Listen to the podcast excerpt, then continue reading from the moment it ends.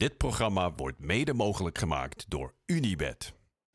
Vandaag iemand te gast tegen wie we op 2 juli eh, 2010 allemaal eventjes dankjewel moesten zeggen... na misschien wel de meest memorabele redding uit zijn carrière. Een carrière die hem verder ook bracht naar de Serie A, de League 1 en de Premier League. Dit is Tussen de Palen. Maarten Stekelenburg wordt 41 jaar geleden geboren in Haarlem. In de jeugd van Zandvoort 74 en VV Schoten zet hij zijn eerste grote stappen. Dan nog als veldspeler. Maar dat verandert op een vroege zaterdagochtend als de vaste keeper niet komt opdagen. Maarten pakt de handschoen op en blijkt op doel een stuk talentvoller. Iets wat ook de scouting even verderop in Amsterdam is opgevallen. Bij Ajax wordt 2004 het jaar van de grote doorbraak. Vanaf dat moment is Stekelenburg nummer 1 onder de lat van de arena en debuteert hij in Oranje. Als international beleeft hij zijn hoogtepunt. Op het WK in 2010 lijkt hij voor te sorteren op een carrière in de top. Maar in Rome, Londen, Southampton en Monaco blijft de potentie van Zuid-Afrika grotendeels onvervuld. Vorig jaar sloot de steek af bij de club waar het allemaal begon, zijn Ajax, waar hij vier keer kampioen werd en 121 keer de nul hield. Vanavond keert hij terug op een vertrouwde plek, tussen de palen, met Maarten Stekelenburg. Welkom. Ja, dankjewel. Goed dat je er bent, tussen de palen inderdaad. Ja. Eh, dat, dat voelt als thuis, denk ik. Ja, het is eigenlijk thuis, een tijd geleden. Zes, zes maanden nu, denk ik ongeveer. Ja. Voelt wel weer goed. Niet meer tussen de palen gestaan sindsdien? Geen bal meer gevangen? Nee, geen gebal. Nee, uh, weet ik in mijn carrière ook niet veel, zouden sommige mensen. Maar uh, nee, ik heb uh, helemaal uit het voetbal nu, ja. Is dat lekker, die, die rust dan eventjes? Ja, het is wel lekker. Ik heb, uh, ik heb het heel druk eigenlijk op het moment. Alleen, ja, je, mist het, uh, je mist wel zeg maar, dat je ergens bij hoort. De, de kleedkamer, de jongens. Dat mis je wel, maar het voetbal eigenlijk nog niet. Nee. Maar ik hoor dat de oudste zoon Stekelenburg alweer aan het voorsorteren is op een, op een volgende carrière in de familie. Ja, de ene is gestopt en de ander begint, ja. Ja, die zit bij AZ. Ja. Ja, trots. En uh, hij doet het, uh, doet het goed. Dat zal iedere vader zeggen over zijn eigen zoon natuurlijk. Ja. Maar uh, ja, nee, ik vind het, vind het heel leuk. En dat is een keeper ook? Dat is ook een keeper, de enigste van de drie, ja. Ja, wat is dat toch? Dat dan toch die keepers dat doorgeven? Nou, dat valt toch wel mee? Ja, dat is ook misschien wel waar, ja. Ja, ik zit even te denken. Ja, van, van der Gouw, Westerveld, die zat ook ja. bij AZ natuurlijk. Ja. Verder valt het wel mee, inderdaad. Edwin? Edwin, inderdaad, van de SAR. Komt zometeen ook nog wel voorbij. Ja, ongetwijfeld. Ja, ja absoluut. Uh, we beginnen deze uitzending altijd met de vraag... wat betekent voetbal voor jou? Tweede leven. Het is... Uh, eigenlijk vanaf het moment dat ik kon lopen was ik met een bal bezig. En ja, dan, nou, als, als voetballer begonnen. En dan... Uh, nou ja, goed, het verhaal is net verteld. De keeper komt niet. En ik deed altijd na schooltijd al, hoor, dus met vrienden. En iedereen zei, jij moet op doel, jij moet op doel. En ik wou eigenlijk helemaal niet. Ik vond doelpunten maken veel leuker. Toch gedaan. En ja, dan is het gelopen zoals ja. het uiteindelijk is gelopen. Het, het, grappige is dat je natuurlijk... We weten dat jij er bent, dus je kijkt naar die foto. Je zoekt meteen naar het keepershirt. Maar hij staat er links van. Ja, klopt. De langste wel. Ja, toen al, ja. Ja, dus, dus inderdaad, de, de, de fysieke trekken had je al mee natuurlijk. Dan. Maar, maar hoe merk je dan, buiten inderdaad dat je gewoon een bal tegen kan houden... dat je echt keeperstalent hebt? Wanneer komt dat dan bovendrijven? Nou, toen niet eigenlijk. Dat, uh, dat ben je, doet het eigenlijk omdat je het leuk vindt. En uiteindelijk kwam dat, uh, ging het eigenlijk rollen dat, dat Haarlem eigenlijk me, contact opnam met mijn ouders. Of ik bij Haarlem wou voetballen. En nou, dat, als kind wil je dat natuurlijk. En mijn moeder had het overschrijvingsformulier net weggebracht en fietste weer naar huis. Daar, daar de ja, Gijzenkade. Ja, ja. ja. En toen ging de telefoon thuis. Oh ja? En dat was Ajax. En toen is mijn moeder als een gek weer teruggefietst.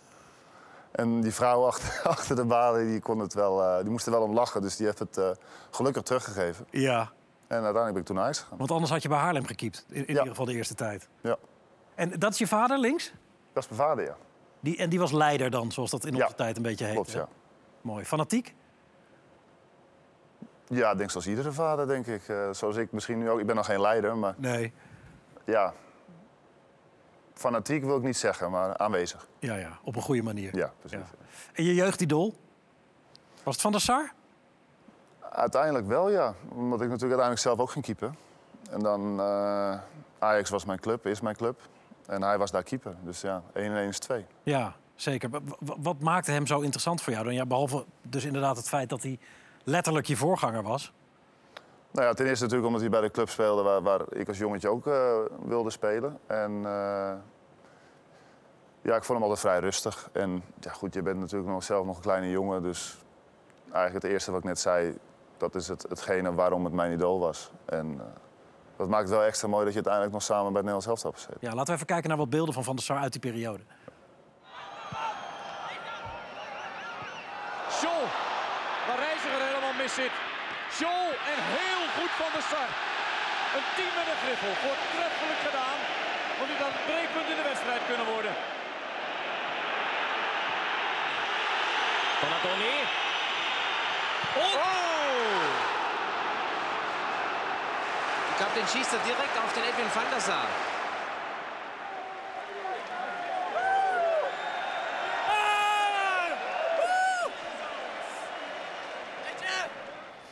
Dat is grappig, want je herinnert je eigenlijk alleen maar de doelpunten van, die Nee, ik, ik Je- herinner dit ook wel hoor. Die Ja, jij meer dit? Ja, Ja? ja? de halve finale tegen Bayern natuurlijk. En, la- en die andere was de finale tegen Milan. Lijken jullie qua stijl op elkaar? Ehm, ik snap wel dat mensen het altijd eh, vonden. Omdat we natuurlijk allebei lang zijn. Allebei bij Ajax, Nederlands elftal. Dus ik snap alleen, ja, ik had daar wel in het begin van mijn carrière wel moeite mee dat je natuurlijk vergeleken wordt met zo'n icoon. Dat je het eigenlijk dan, met zoveel mensen het zeggen, dat iedereen eigenlijk verwacht dat je zo goed wordt. En dat is wel een, een, een druk die eigenlijk van buitenaf wordt opgelegd. Dan. Heeft het je belemmerd ook echt, denk je? Nee, dat niet. Ik ben zelf vrij nuchter. Alleen ja, je krijgt natuurlijk de. Ik bedoel, wij zitten hier nu ook, we praten er nu ook weer over. Dus, en dat was tijdens mijn carrière ook, zeker in het begin. Uiteindelijk ga je natuurlijk je eigen carrière. Kom je zelf ook bij het Nederlands elftal. Alleen ja, goed, als een soort rode draai. Ik volg hem op natuurlijk ook bij het Nederlands elftal.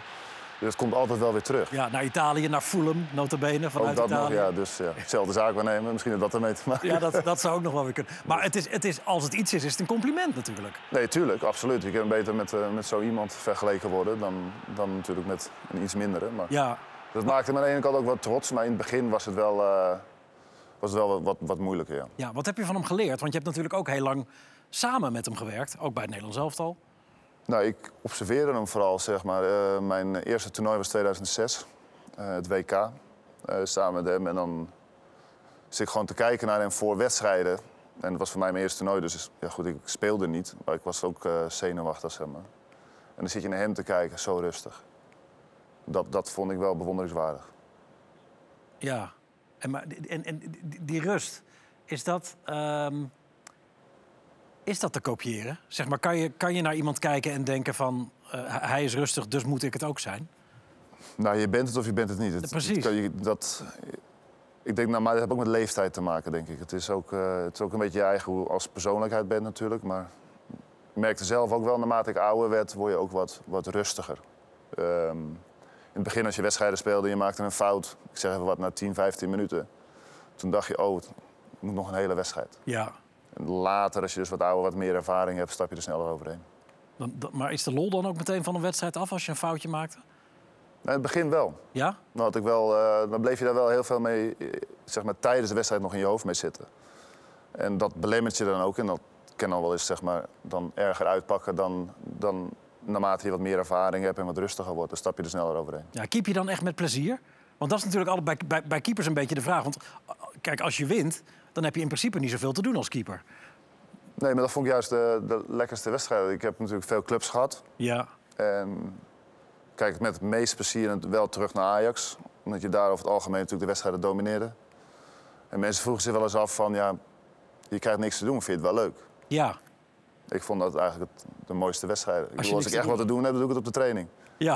Dan gaan we lekker afwerken met z'n allen en dan eh, kun je lekker vliegen. En dat blijft natuurlijk wel het leukste wat er is. Alleen de wedstrijden ben je met heel veel dingen bezig. Zeker naarmate je ouder wordt met coaching. En daar haal je dan heel veel voldoening uit. Dan uiteindelijk, eh, zeg maar zoals het begint, ben je heel veel bezig met jezelf. je wil zelf presteren. Ja. En als je ouder wordt, wordt dat minder. Ga je meer met anderen bezig zijn dan met jezelf. ja, want met name ook bij Oranje had je natuurlijk veel wedstrijden waarbij daar weinig te doen was. Maar je wilt toch wel één, één lekkere redding per wedstrijd moet er wel in zitten, toch? Jawel, maar dat, dat, dat is niet de insteek zeg maar, op het moment dat je een wedstrijd begint. En, bedoel, ik heb uiteindelijk eh, redelijk wat interlands gespeeld. Hadden er wel iets meer kunnen zijn en misschien ook wel moeten zijn. 63? Ja, dat had er wel iets meer moeten zijn, denk ik. Maar eh, ja, uiteindelijk is het wel zo. Dat, ja, hier, dit geeft je wel een goed gevoel. Als je er dan eh, een paar kan pakken tijdens de wedstrijd. Ik zit even stiekem mee te kijken. Ja, Waarom weer balletjes dit? Je moet het maar pakken. Het hadden er meer moeten zijn, zeg je. Ja, Om- omdat je natuurlijk... Nou ja, je keepte het EK 2020 nog, dat in 2021 werd gespeeld. Toen was je opeens weer terug. Ja. Maar in de periode inderdaad, daarvoor ben je lang uit beeld geweest. Ook, ook als reservekeeper natuurlijk. Ja, want uiteindelijk eh, ga je natuurlijk eh, stappen maken in je carrière naar het buitenland. Eh dan kom je ook tegenslagen tegen natuurlijk. Bij sommige clubs speel je niet. Ja, en dan wordt de keuze van een bondscoach natuurlijk eh, kan op anderen vallen. En dat is ook gebeurd. En ja, goed, dan raak je uit de picture. En ja, ik ben zelf altijd wel eh, blijven knokken. Ik heb het Nederlands zelf er nooit uit eh, mijn hoofd gezet. Alleen uiteindelijk moet je ook realistisch blijven. Dat, ja, goed, je wordt allemaal een dagje ouder, gelukkig dat ik het EK, wat je net zei, in, in EK 20, wat in 21 gespeeld werd, had ik op dat moment ook niet meer zien aankomen. Alleen ja, je bent natuurlijk teruggekomen naar Ajax, ehm, in principe als tweede man.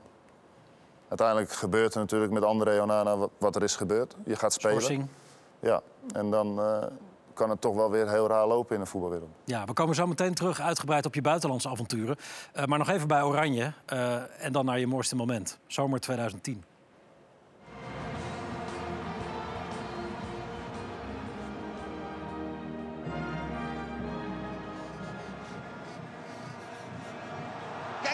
Hier. Robinho vrij voor de keeper. En het is een goal. Dwars door het midden. Oh, Stekelenburg, wat belangrijk. Allemaal even dankjewel zeggen tegen Maarten Stekelenburg. Dit zou een van de mooiste doelpunten zijn geweest van dit toernooi. Soejers heeft het mis, hij zit erin. Achter de bal Robben. Kuit bij de eerste paal. Ja! Met het hoofd, Snijder. Met het hoofd. Wegtikken ze de laatste secondes. En nu is het een feit.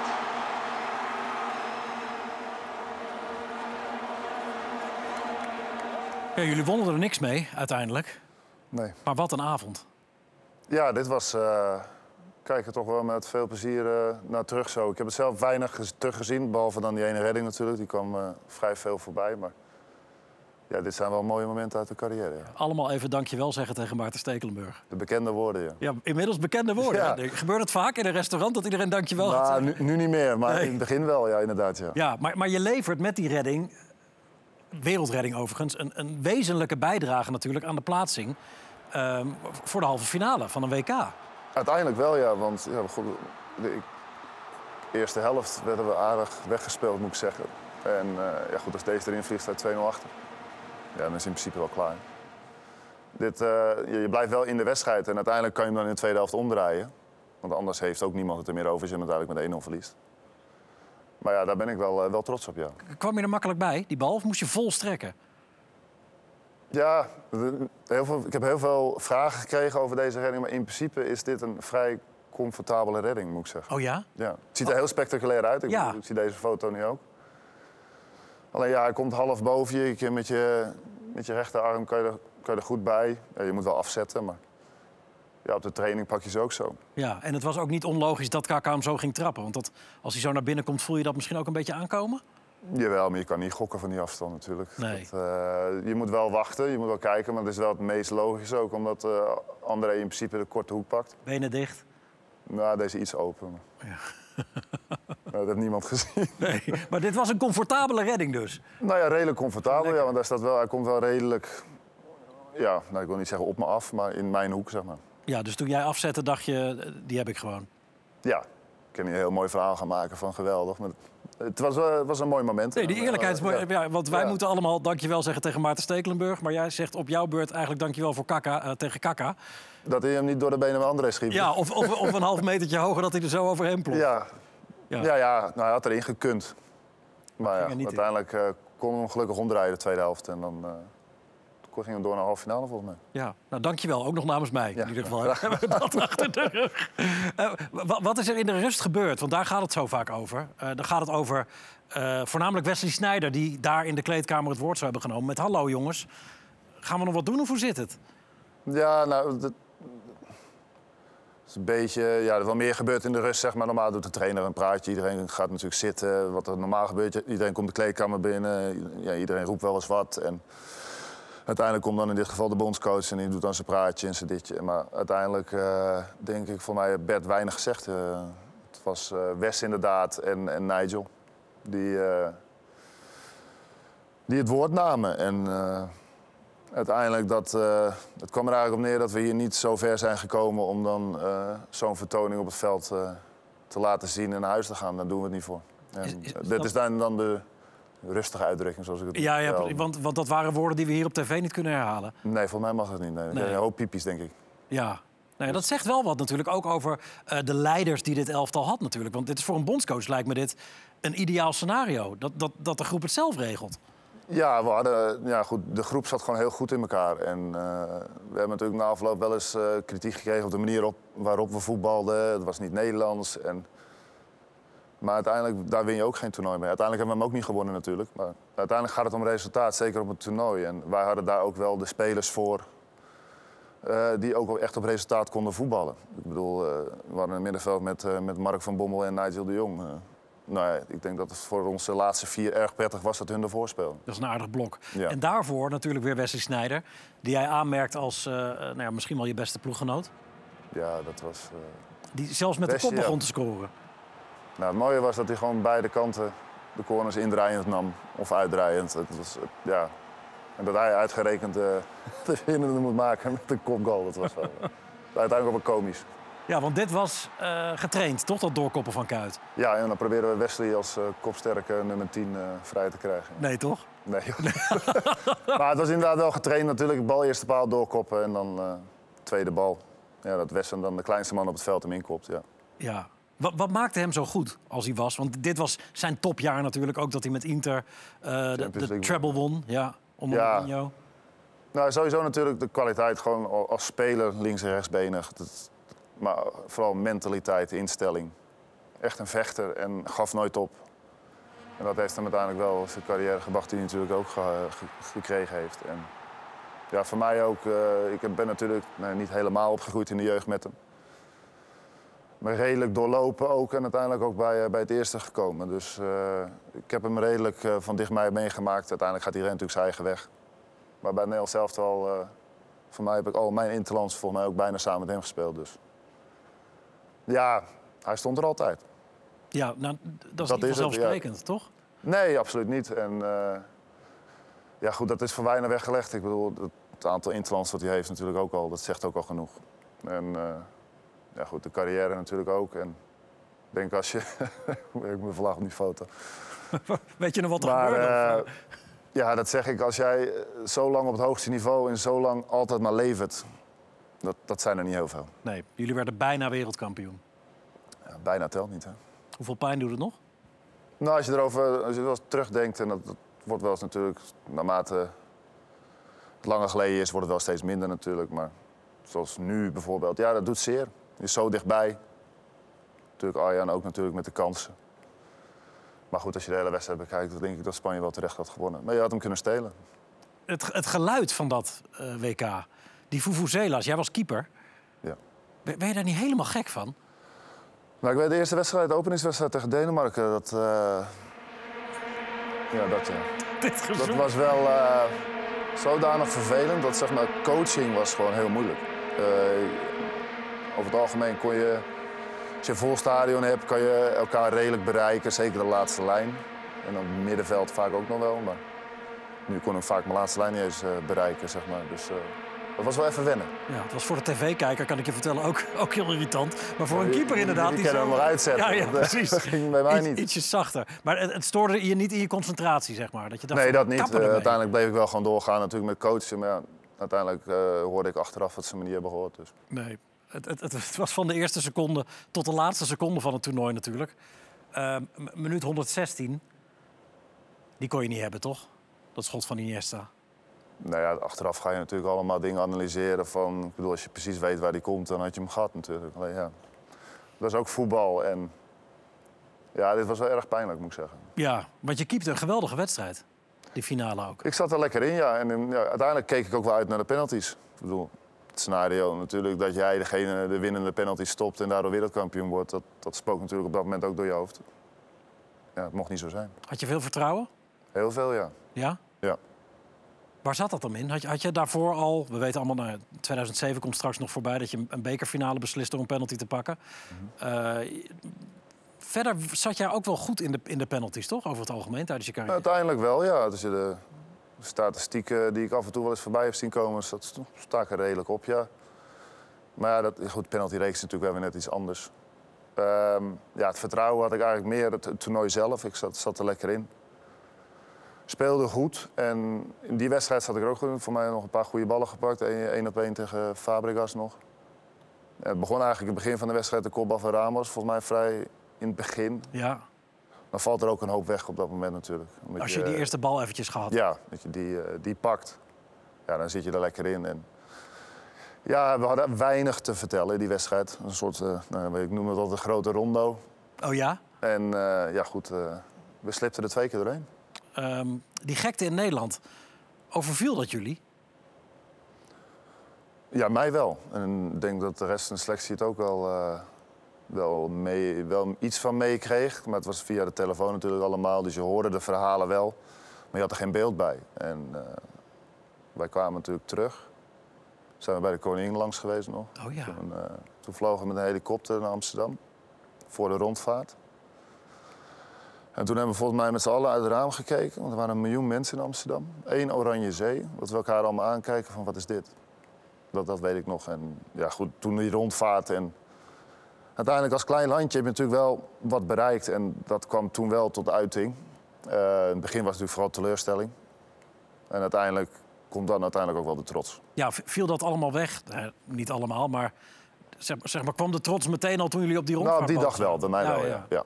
ja. want er waren ook mensen die zeiden van... Nou als je tweede wordt, dan moet je geen rondvaart krijgen. Dat hoort alleen als je eerste wordt. Hebben jullie dat zo ervaren? Nou ja, op het moment dat het verteld werd dat het zou gaan gebeuren... hadden we wel zoiets van, nou moet dat net, net de WK-finale verloren. Dus ja. Maar uiteindelijk wel heel blij dat we uiteindelijk toch uh, dat gedaan hebben. Ja, ja um, we, we, hadden het net al over die, uh, die penalty die je ooit pakte tegen, tegen AZ. In een bekerfinale met een penalty-serie die, die niet leek te stoppen. Dat lijkt me ook een, een hoogtepunt voor je. Een soort Hans van Breukelen momentje, zeg maar, zoals van de Sar. Jawel, ja, ja, nou goed, uiteindelijk voetbal je om prijzen te winnen. En als jij daar een, een bijdrage levert door een penalty stop in de penaltyreeks... dan ben je natuurlijk daar trots op uh, en blij mee. Alleen ja, het duurde wel erg lang inderdaad. Weet je. Die zijn van, wat was het, 9-8 of zo? Ja, 9-8 ja. ja. Ongelooflijk. Ja. Duurde even, ja. Ja, even kijken. Ja.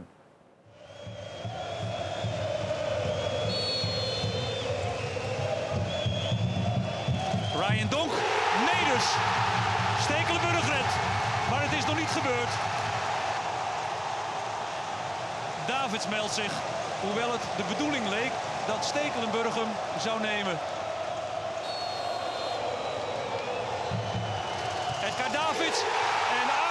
Wint de KNVB-beker 2006-2007. Door in de finale na een enorm aantal penalties te winnen van AZ.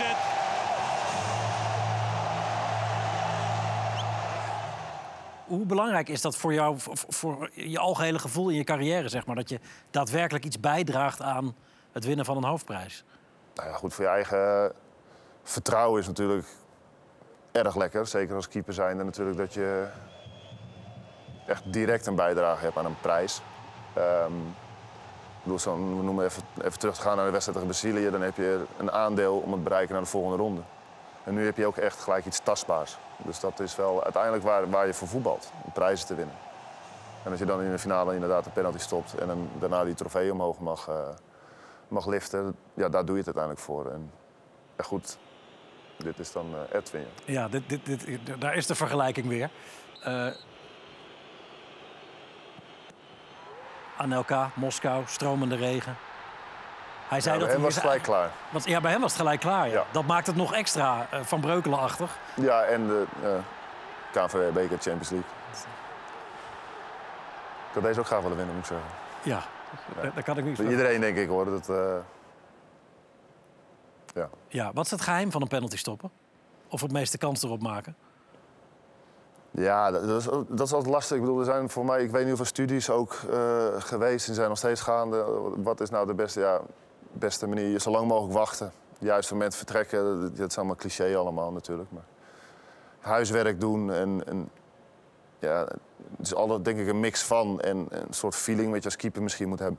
Had je, had je een boekje of, of een bidon met informatie erop? Nee, want eh, nee, ik had geen bidon. En eh, zeg maar, als je de wedstrijden gewoon eh, in de competitie, dan deed je huiswerk van tevoren. En dan had je ongeveer een inschatting van. Maar het heeft ook weer, te- ik bedoel, het heeft weer te maken met het type speler waar je tegen speelt. En ja, goed, zo kan ik nog wel even doorgaan. Het blijft altijd lastig. Ik, ik bedoel, de theorie van Frans Hoek en Van Gaal was weer blijven kijken en wachten. Ja, daar was ik het niet mee eens. Of daar ben ik het niet mee eens. Want Dan ben je jij- altijd te laat. Als Ja, die bal in de hoek is, ben je te laat. Dus je moet ergens ook een gokje Ja, er zit, in alles zit een soort van waarheid in, denk ik. Alleen ja, voor de een werkt zeg maar, dat gokken iets beter... en de andere kan iets, is beter in langer wachten. Dat is, is heel lastig. Ja, want tijdens het WK in 2022 werd Andries Noppert helemaal volgestopt... met informatie over horizontale spelers en verticale spelers... en de manier waarop ze zouden trappen. En achteraf kreeg je bij Noppert de indruk dat die juist meer inderdaad op gevoel had willen keepen... dan op wetenschap. Kan je daar iets bij voorstellen? Ja, maar iedereen is anders. En ik bedoel, zoals iedere speler is anders. Je hebt met persoonlijkheden te maken. Ehm, goed, ik ken André niet, niet persoonlijk, dus ik kan daar ook niks over zeggen. En dat ga ik ook zeker niet doen. Maar ik weet zelf wel dat ik, dat je, dat ik samen huiswerk eh, deed ik voor iedere wedstrijd. En uiteindelijk zei de keeperstrainer vaak ook tegen mij, jij bepaalt. En eh, goed, het is natuurlijk heel onlogisch dat als iemand 10 penalties heeft genomen en een negen keer rechts schiet en één keer links, dat jij dan naar links gaat duiken. Maar als, op dat moment, als mijn gevoel dat zou zeggen dat hij daar zou schieten, dan zou ik het nog doen ook. Ja, helder. Eh, hoe was Koeman daarmee? Want die noem je als je je beste trainer. Liet hij jou vrij als keeper of gaf Ja. hij je veel mee? Nou ja, goed, ten eerste natuurlijk, ik vond het een geweldig trainer. Ook omdat hij natuurlijk, ik heb hem, ben hem vaak tegengekomen in mijn carrière. Ehm, maar hij liet mij inderdaad vrij. In, eh, zeker later, latere leeftijd. In het begin misschien wat minder natuurlijk. eh debuut gemaakt natuurlijk ook onder hem. En eh, dus ja, goed, dan staat hij bij mij altijd vrij hoog aan het lijstje natuurlijk. En, maar hij liet mij inderdaad... ik had nooit veel problemen met Ronald. nee. Nee. Want voor je carrière aan zich heeft hij heel veel betekend uiteindelijk dus. Heel veel. Ik ben hem, ja, dat zeg ik net. Ik heb hem vaak tegengekomen. Ik heb natuurlijk debuut gemaakt. Eh, later heeft hij natuurlijk nog naar Southampton eh, gehaald. eh, meegenomen naar Everton. Dus ja, dat, ik heb veel met hem gewerkt, ja. Ja, maar het duurde onder hem ook- toch ook wel eventjes voordat je vaste keeper was natuurlijk. Is, is dat ook omdat het gewoon lastig is om ehm Bij jonge Ajax keeper de kans te geven? Ja, omdat je daar natuurlijk ook met, met Lobond in het begin en met... Ja, uiteindelijk we, zaten met Labont eh, en de Dulica. En die raakten allebei geblesseerd in de voorbereiding. En ik was toen net eh, overgeheveld van, van het tweede naar het eerste. Als derde keeper. De planning was in principe dat ik of verhuurd zou worden. Of eh, inderdaad derde keeper was en mijn wedstrijden bij Ajax 2 zou spelen. Ja, dan raken de eerste en de tweede man geblesseerd in de voorbereiding. Ja, dan word je voor de leeuwen geworpen. Hoe zenuwachtig was je? Nou, het Amsterdam, het Amsterdam toernooi had je toen. Tegen eh, United en tegen Barcelona gelijk. Dus dan is de koppen gelijk af. Rustig Dus- beginnen. Inderdaad. dit, dit zijn wat andere momenten. Tot die komt zo meteen ook nog voorbij natuurlijk. Ehm, maar dat- neemt juist dan wel wat weg misschien. Dat het van die grote clubs zijn meteen. En dat het natuurlijk ook gewoon een vriendschappelijk toernooi is. Ja, Dus dat is misschien ook wel een fijn instroommoment. ja, want voor mij daarna, dat was inderdaad het... eh, ja, goed, een, beetje gelijk waar je staat, laten we het zo zeggen. En daarna was het gelijk eh, volgens mij Johan Cruijffschaal tegen PSV. Dus dat was een goed, eh, goede warming-up zeg maar, voor de eerste officiële wedstrijd. En Ja, die wonnen jullie. ook nog, ja, dan ga ik met een prij- het toernooi wonnen we ook volgens mij. Ja. En, eh, en het Johan Cruijffschaal ook. Dus dan, eh, dan begin je lekker aan je carrière, ja. Als jonge keeper hoop je dan juist wel of juist niet dat de ballen op je afkomen? Juist wel. Dan wel. Ja. Ja. Dat wil je laten zien natuurlijk. ja. Dat, ja, goed, iedere keeper wil zich laten zien. En ja, goed, ik kan de wedstrijden niet meer herinneren, dus ik weet het niet meer. Maar je hoopt natuurlijk wel eh, een aandeel te hebben in, in, in de wedstrijd eh, door, door middel van reddingen. Positief, niet Ja. negatief. Nee, uiteraard. Eh, want je concurrenten in die periode wa- waren ook geen, geen koekenbakkers natuurlijk. Dat is een hele beroemde redding van, van Bogdan Lobond in, in San Siro. Ja, dat houdt je denk ik ook enorm scherp als keeper, zo'n concurrentiestrijd. Poh, ja die, toen zat ik thuis, was geblesseerd. Ja. hij zit niet, hè? Nee, zit niet. Nee. Dat had je nog niet, hè? Nee. nee, toen was je geblesseerd. Maar goed, dat, dat wordt ook vaak over keepers gezegd natuurlijk. Dat je in een selectie gewoon keepers moet hebben die dicht bij elkaar zitten, zitten om die, om die eh, strijd erin te houden. Heb jij dat, vaak dat zo ben, dat ben ik ervaren? wel een beetje, dat ja, daar ben ik mee eens. Omdat je, kijk, iedereen wil spelen. Als je dat, ja goed, degene die dat niet heeft, die hoort dan niet in, in deze wereld thuis. Ehm, maar je tilt elkaar wel naar een hoger niveau. En de trainer zal altijd kiezen voor de beste. En mijn mentaliteit wa- was altijd, ik wilde de beste zijn. Misschien was ik soms zelfs te perfectionistisch. Maar voor mij was een, een perfecte wedstrijd bestond ook niet. En als jij concurrentie hebt die ook heel goed zijn, dan weet je, ik kan niet verslappen. En dat is eigenlijk ook wat iedere trainer natuurlijk wil hebben van selectie, dat geen verslappingen. En ja, goed, als ik zelf een selectie zou moeten samenstellen, dan had ik dan ook op gelijkwaardig niveau eh, keepers. Ja, om, om Ja. Alleen maar om elkaar beter te maken. Want je hebt natuurlijk in je carrière ook best wel wat op de bank gezeten uiteindelijk. Ja. Hoe- hoeveel eh, pest en gif had je dan in je lijf zitten in dat soort periodes? Nou ja, de- eerste tegenslag die ik natuurlijk kreeg in mijn carrière was natuurlijk bij Ajax. Met, eh, met Marco van Basten. Die, ik was geblesseerd geraakt en was uiteindelijk weer fit. En ik kreeg mijn plek niet terug. En ja, op dat moment kun je iemands bloed wel drinken natuurlijk. Het lag nooit aan mij natuurlijk. Eh, jonge jongen was je natuurlijk nog. eh lag aan de trainer.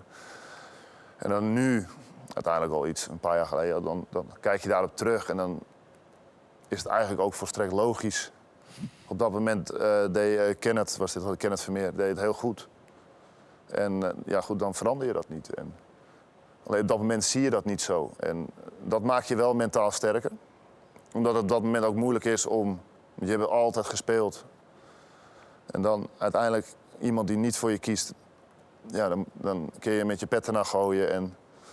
Dat gaat je uiteindelijk ook niet helpen. En dat zal de eerste dagen wel zo geweest zijn. Dus ik bedoel, ik ken mezelf. Dat eh, lag namelijk niet aan mij. lag aan de trainer. maar uiteindelijk heb je er wel heel veel aan gehad. En dat heeft me ook geholpen in de rest van mijn carrière. Want het is vaker gebeurd. Ja, want je kwam later in je carrière bijvoorbeeld Carlo Ancelotti nog tegen. Bij. Everton. Ja, De meest succesvolle trainer uit de, uit de geschiedenis van het, van het moderne voetbal. ja. Hoe, hoe bijzonder was dat om, om met hem samen te werken? ja dat is natuurlijk een... een ja, goed, onder de trainers natuurlijk een, een legende. En ja, goed, hij laat het nu nog steeds zien bij, bij Real Madrid. En het was voor mij ook wel een soort van verrassing dat hij bij Everton kwam, moet ik zeggen. Ik bedoel, en ik zal waarschijnlijk niet de enige geweest zijn. Ehm, maar het maakte het wel eh, speciaal. En eh, ik zat in mijn laatste jaar. En eh, ook een lastige tijd natuurlijk met corona, was toen, eh, kwam toen net.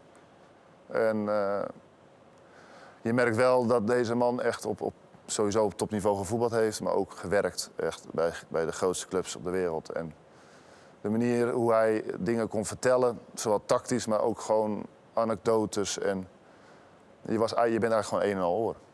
En, en ja, hij kan echt een team klaarmaken voor, voor de wedstrijd. Ja, want het is geen professor. Het is meer een people manager, wordt Ja. er dan gezegd. Ja. En dat... eh, ja goed, de een... Je hebt heel veel verschillende trainers heb ik meegemaakt. Eh, hij is echt inderdaad een people manager. Een, een- ja goed, bijvoorbeeld een Erik ten Hag. Is echt met, met, met data en echt een team klaarmaken, tactisch gezien. En goed, dat, iedereen is anders. En ik vond, ik vond allebei prachtig. Ja, wordt, wordt dat in moderne voetbal wel eens onderschat? Gewoon het belang van een, een goed met mensen om kunnen gaan. Want vaak zijn het professoren tegenwoordig. Ja, maar uiteindelijk zijn we mensen. Ja. En we werken, je werkt iedere dag met elkaar. En zolang je maar respect hebt voor elkaar. En ja, goed, dat heb ik altijd geprobeerd te geven aan mensen. En, en dat verwacht je dan ook terug. En goed, ik moet zeggen dat ik, ik bedoel, ik zie nu Erik staan. Daar heb ik echt, echt heel veel respect voor. En heel prettig mee samengewerkt. In het begin had ik er wel wat moeite mee met de besprekingen. Omdat ze zo Gedetailleerd en lang waren. Oh, langer. En eh, voor iedere wedstrijd. En het was eigenlijk elke keer een herhaling van iedere wedstrijd was hetzelfde. En het leek wel elke keer alsof we tegen Real Madrid moesten voetballen. En of dat met alle respect natuurlijk tegen Heracles of Excelsior was. Of tegen later in de Champions League tegen Liverpool. Het was iedere keer hetzelfde. Het maakte niet uit tegen wie je speelt. En dat, dat vond ik uiteindelijk, dat, dat, dat ga je echt waarderen op een gegeven moment. En dat, dat vond ik wel e- erg knap ook van hem, hoe hij eh gepresteerd heeft natuurlijk met Ajax. En een verdiende stap uiteindelijk natuurlijk naar United. Ja, en tegelijkertijd wordt er over hem ook hoog opgegeven... over hoe hij toch met spelers omgaat ook. Ook op persoonlijk vlak, toch? Ja, want ik bedoel, de mensen hebben natuurlijk kritiek op de manier hoe hij natuurlijk zijn interviews gaf. Maar dat herken je totaal niet op het moment dat je dagelijks met hem werkt. En goed, je bent natuurlijk wel een uithangbord van een club. Dus je moet natuurlijk een bepaalde houding aannemen. En je moet natuurlijk gewoon antwoord geven op de vragen die je krijgt. En we weten ook natuurlijk dat de media een beetje kan gaan zoeken. En hij zal ten alle tijde zijn spelers verdedigen. En dat komt dan misschien wat vervelend over voor mensen die daar zitten te kijken. Maar nee, ik kan niks anders eh, dan respect geven aan deze man. Mooi. We gaan even tussenuit en dan eh, maken we de stap naar het buitenland... waar Maarten natuurlijk ook een heel groot deel van zijn carrière heeft doorgebracht... en met absolute grootheden speelde, zoals deze Francesco Totti. Dat allemaal na de break en tussen de palen.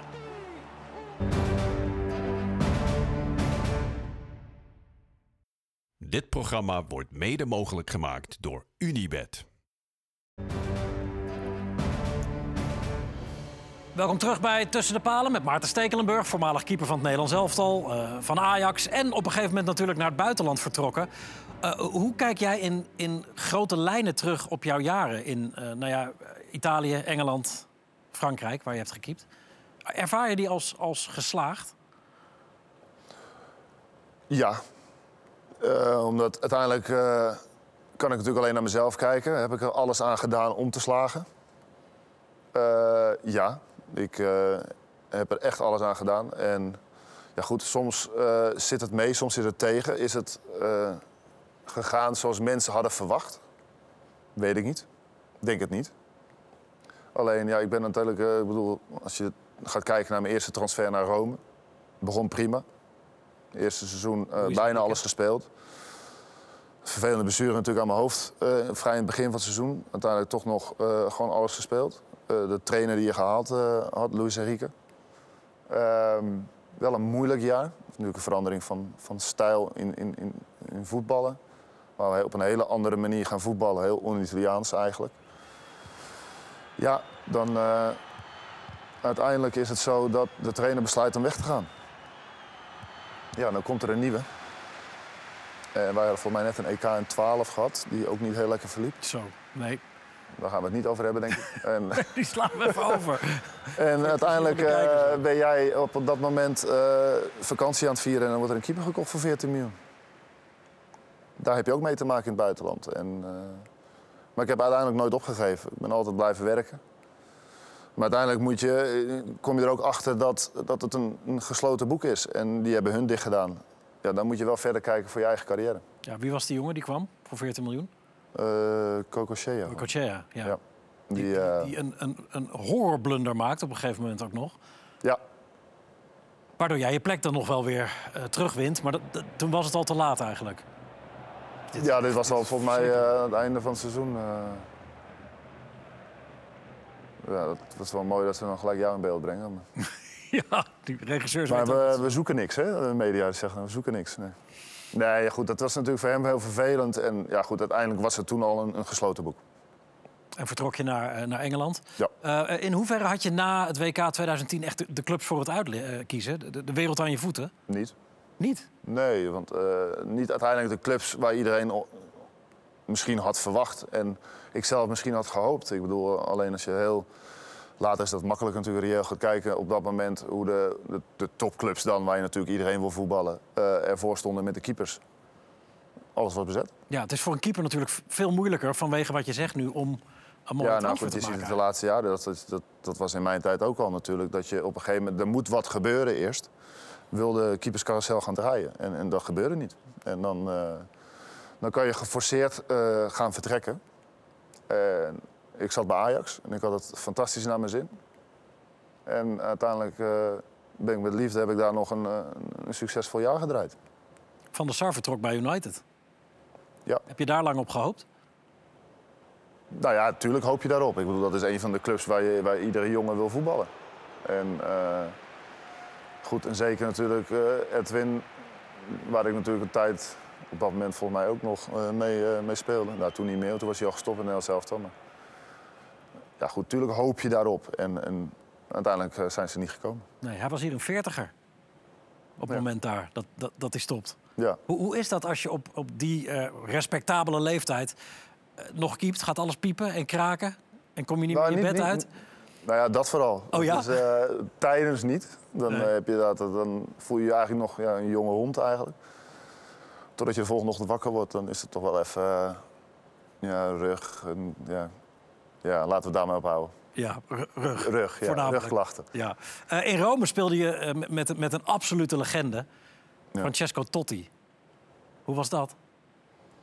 Ja, hoe was dat? Wat moet je daarop zeggen? Ja, ja een legende inderdaad. Een fantastische voetballer. Fantastische kerel ook. Enorm met lachen ook. En ja, goed, eh, ja, ik heb ze allemaal voorbij zien komen. Oh, deze goal. Ja. Ja. Was op dat moment natuurlijk dat ik bij, eh, bij Rome kwam, was hij natuurlijk al een beetje aan het einde van zijn carrière. Maar het respect wat hij kreeg, ook bij uitwedstrijden van tegenstanders, van de supporters van tegenstanders. Ja, dat eh, heb ik nog niet veel gezien bij, bij spelers. Nee, de absolute koning van Rome. Natuurlijk Ja. gewoon. En, en denk ik ook wel een van de grootste artiesten waarmee je gespeeld hebt. Ja, dat wel zeker. Ja. Ja. Ja. Hij, hij had- was natuurlijk de koning van Rome, zoals we hem noemen, maar hij kon weinig. In, hij kon weinig hoor. Het was echt, hij kon niet de straat op. Het was Oh, echt, nee? Nee, dat was echt. eh, dat is niet het leven wat ik zou willen hebben. Gewoon Dat- te veel. Ja, dat, die, die ging trainen en moest gelijk naar huis. Want mensen achtervolgden hem met, met scooters, met auto's. En ja, dat is niet het leven wat ik zou. Dan zijn wij in Nederlanders toch wat nuchterder, gelukkig. Ja, en jij kon gewoon door Rome wandelen. Rustig. Nou, Italiaanse, Ita- in Italië is dat even wat anders dan in Nederland. Heftiger. Ja, wat eh, emotioneler eigenlijk. En paste dat bij je? Eh, uiteindelijk niet, nee. Nee, ik ben iemand die eh, echt alles, dat, het beroep zelf, het, het voetballen, het keepen met liefde heb gedaan. En alleen op het moment als ik wegrij bij de club en ik kom thuis bij mijn gezin, dan ben ik eh, vader en man van. En vind ik het heerlijk om gewoon lekker naar buiten te gaan en niet lastiggevallen te worden. Alleen je weet dat het erbij hoort. En eh, dan vallen wij in Nederland nog wel mee. Ja, vind je het wat dat betreft ook fijn om nu even dus wat meer afstand van dat hele voetbal te hebben? Ik, eh, ik geniet op het moment enorm, ja. Het is, ik heb het echt met liefde gedaan. En ik ben er nu een paar maanden uit. En ik heb het eigenlijk drukker dan dat ik het had als voetballer. Maar en, en heeft dat, eh, ehm, dat relativeren, zeg maar, wa- wat je nu al doet, dat deed je tijdens je carrière ook? Of, of Ja. zat je er toen een stuk serieuzer in? Nou ja, serieus, Ja, ja, natuurlijk serieus. Eh, het is... eh, alleen op het moment, zeker op het moment naarmate je ouder wordt... Je hebt, je, je hebt vrouw, kinderen... En je hebt natuurlijk goede periodes, slechte periodes. Vooral de slechte periodes natuurlijk. Op het moment dat je dan bij de club wegrijdt en je komt thuis... dan kon ik het wel redelijk achter me laten. En eh, dat is maar goed ook. Ik, vind- ik vind dat een, iets goeds. Eh, want goed, nogmaals, je vrouw en je kinderen kunnen er ook niks aan doen. En, en het is een mooie afleiding ook om, eh, om het even achter je te laten. Want uiteindelijk is het maar een spelletje. Ja, wel een mooi spelletje. Een fantastisch spelletje. Met- Met veel artiesten. net Totti al natuurlijk, maar bij Ajax had je Slatan. Dus even kijken. Ibrahimovic. Goed ingehouden. En nu nog een keer schieten. Oh, oh. Maradona. Zidane. Zij kunnen het. En Ibrahimovic ook.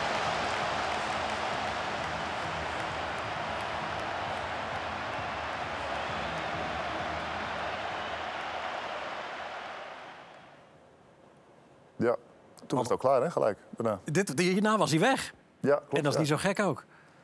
Nee, dat hing er al een tijdje in de lucht, moet ik zeggen. hoor. Maar het liep ook niet helemaal lekker meer tussen eh, bepaalde mensen. Nee. Je weet waar ik op doel. Ja, nee, er waren wat van problemen dat ging ook. En voor mij was hij, eh, forceerde hij het ook zeg maar, een beetje om, eh, om weg te gaan. Ja. Maar wat een voetballer. Ja, dan kon je op dat moment. ja, dat, dit was natuurlijk hetgene. wat, natuurlijk, wat de wereld over ging ook. Je zag wel de potentie. Maar dat hij uiteindelijk de carrière heeft gehad en de voetballer is geworden die hij is geworden. Dat hadden we op dat moment natuurlijk ook niet kunnen voorzien. Nee, lag je vaak zand te happen op de training? Nee, het viel wel mee. Oh ja? Nee, het viel wel mee. Het viel wel mee. Want dit lijkt me ook een type voetballer, helemaal zoals hij toen nog speelde natuurlijk, met dit soort goals. Die dan tijdens de training helemaal uit zijn dak gaat met, met eh, trucs. En Ja, hij hield wel van trucjes, ja. Dit, eh, ja. Ja, geweldig dit. Nee, dit is geen voetbal meer, dit is Maar goed, dit heeft hij niet eh, op de training gedaan bij mij. Dat, Nee, ja. En ook niet met de verdediger. Dan had hij wel een, een rotschop gekregen van iemand, denk ik. Maar ik moet zeggen dat eh, het was een eh, hele getalenteerde jongen op dat moment. Natuurlijk kwam uh, van mij hem gehaald, dacht ik. ja. kwam met een hoop Boembari binnen natuurlijk. Had natuurlijk ook een grote mond. Dat heeft hij uiteindelijk zijn hele carrière gehad. Eh, maar hij heeft het wel laten zien. Ja, het was een beetje. eh, Wimbledon stond ooit bekend als de Crazy Gang. Eh, maar dit was ook wel een mooi clubje met Van der Meijden, Slatan, Mido. Mido, Van, van der Vaart. Hoe, hoe? Nou, van de Vaart. Stekelenburg. Nee, ik vind het ook... nee.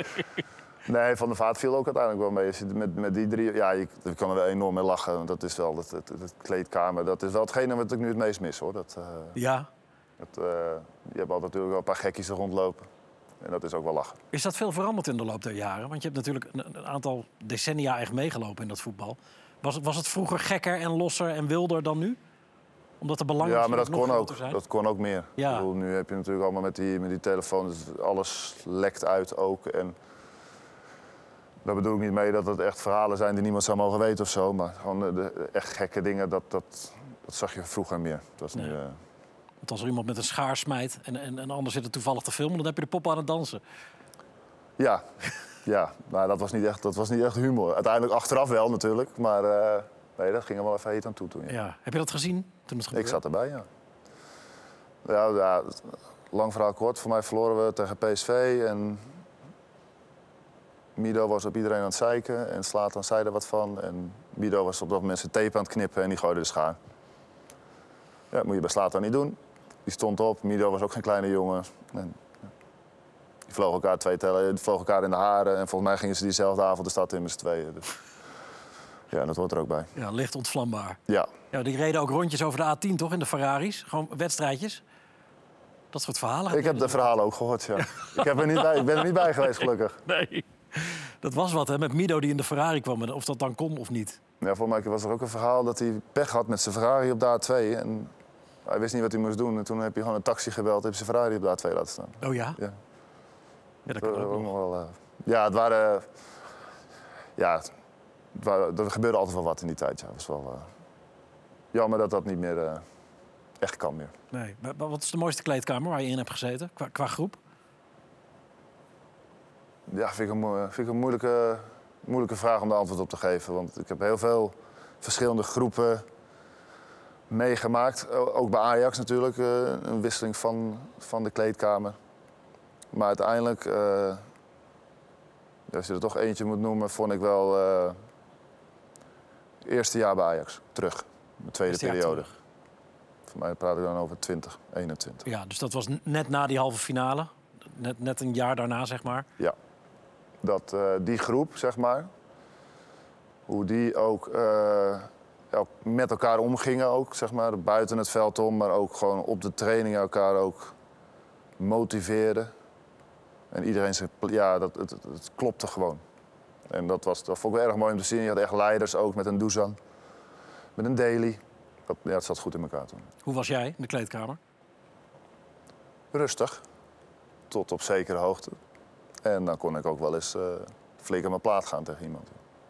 Ja, want wat is de rol van een keeper daarin? Nou, het is altijd lastig. Kijk, op het moment dat je speelt is het een stuk makkelijker. Om, om dingen te zeggen. En eh, zeker op het moment dat je wat jonger bent, dan, dan moet je natuurlijk een drempel over om überhaupt natuurlijk eh, echt, echt met je vuist op tafel te slaan. En dan moet je ook wel wat gepresteerd hebben of presteren op dat moment. En eh, goed, op het moment dat je niet speelt, is dat wat lastiger. Naarmate je natuurlijk, ik ben natuurlijk teruggekomen in mijn, mijn tweede periode bij Ajax, dan is het wat makkelijker. Dan ben je eind 30, alles al meegemaakt. Dan, dan open je natuurlijk wel je scheur wat makkelijker. En dan wordt er ook wel geluisterd en heb je ook natuurlijk wel wat, wat respect verdiend. Ehm, maar ik was niet zo'n zo'n schreeuwer. Of me- maar alleen ja, mensen, op het moment dat mensen de kantjes ervan aflopen, dan eh, kon ik nog wel eens ingrijpen. Liet je je horen. Ja. Ja, mooi. Dat was hem, Maarten. Hoe, hoe vond je het? Uurtje terugkijken? ja, het is niet echt mijn ding om over mezelf te praten, maar eh viel me mee. Ja, mooi. Nou, het is ook gewoon leuk om terug te zien, toch, die dingen? De beelden zijn, ja, het is altijd leuk om terug te zien. Ja, dank dat je er was. Eh, namens iedereen, want er rest ons nog één ding ehm, jou te zeggen. Namens alle kijkers. Ehm, tot volgende week trouwens, bij Tussen de Palen. Dag.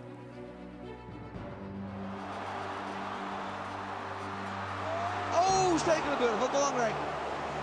Allemaal even dankjewel zeggen tegen Maarten Stekelenburg. Nou, dankjewel hè. Graag gedaan.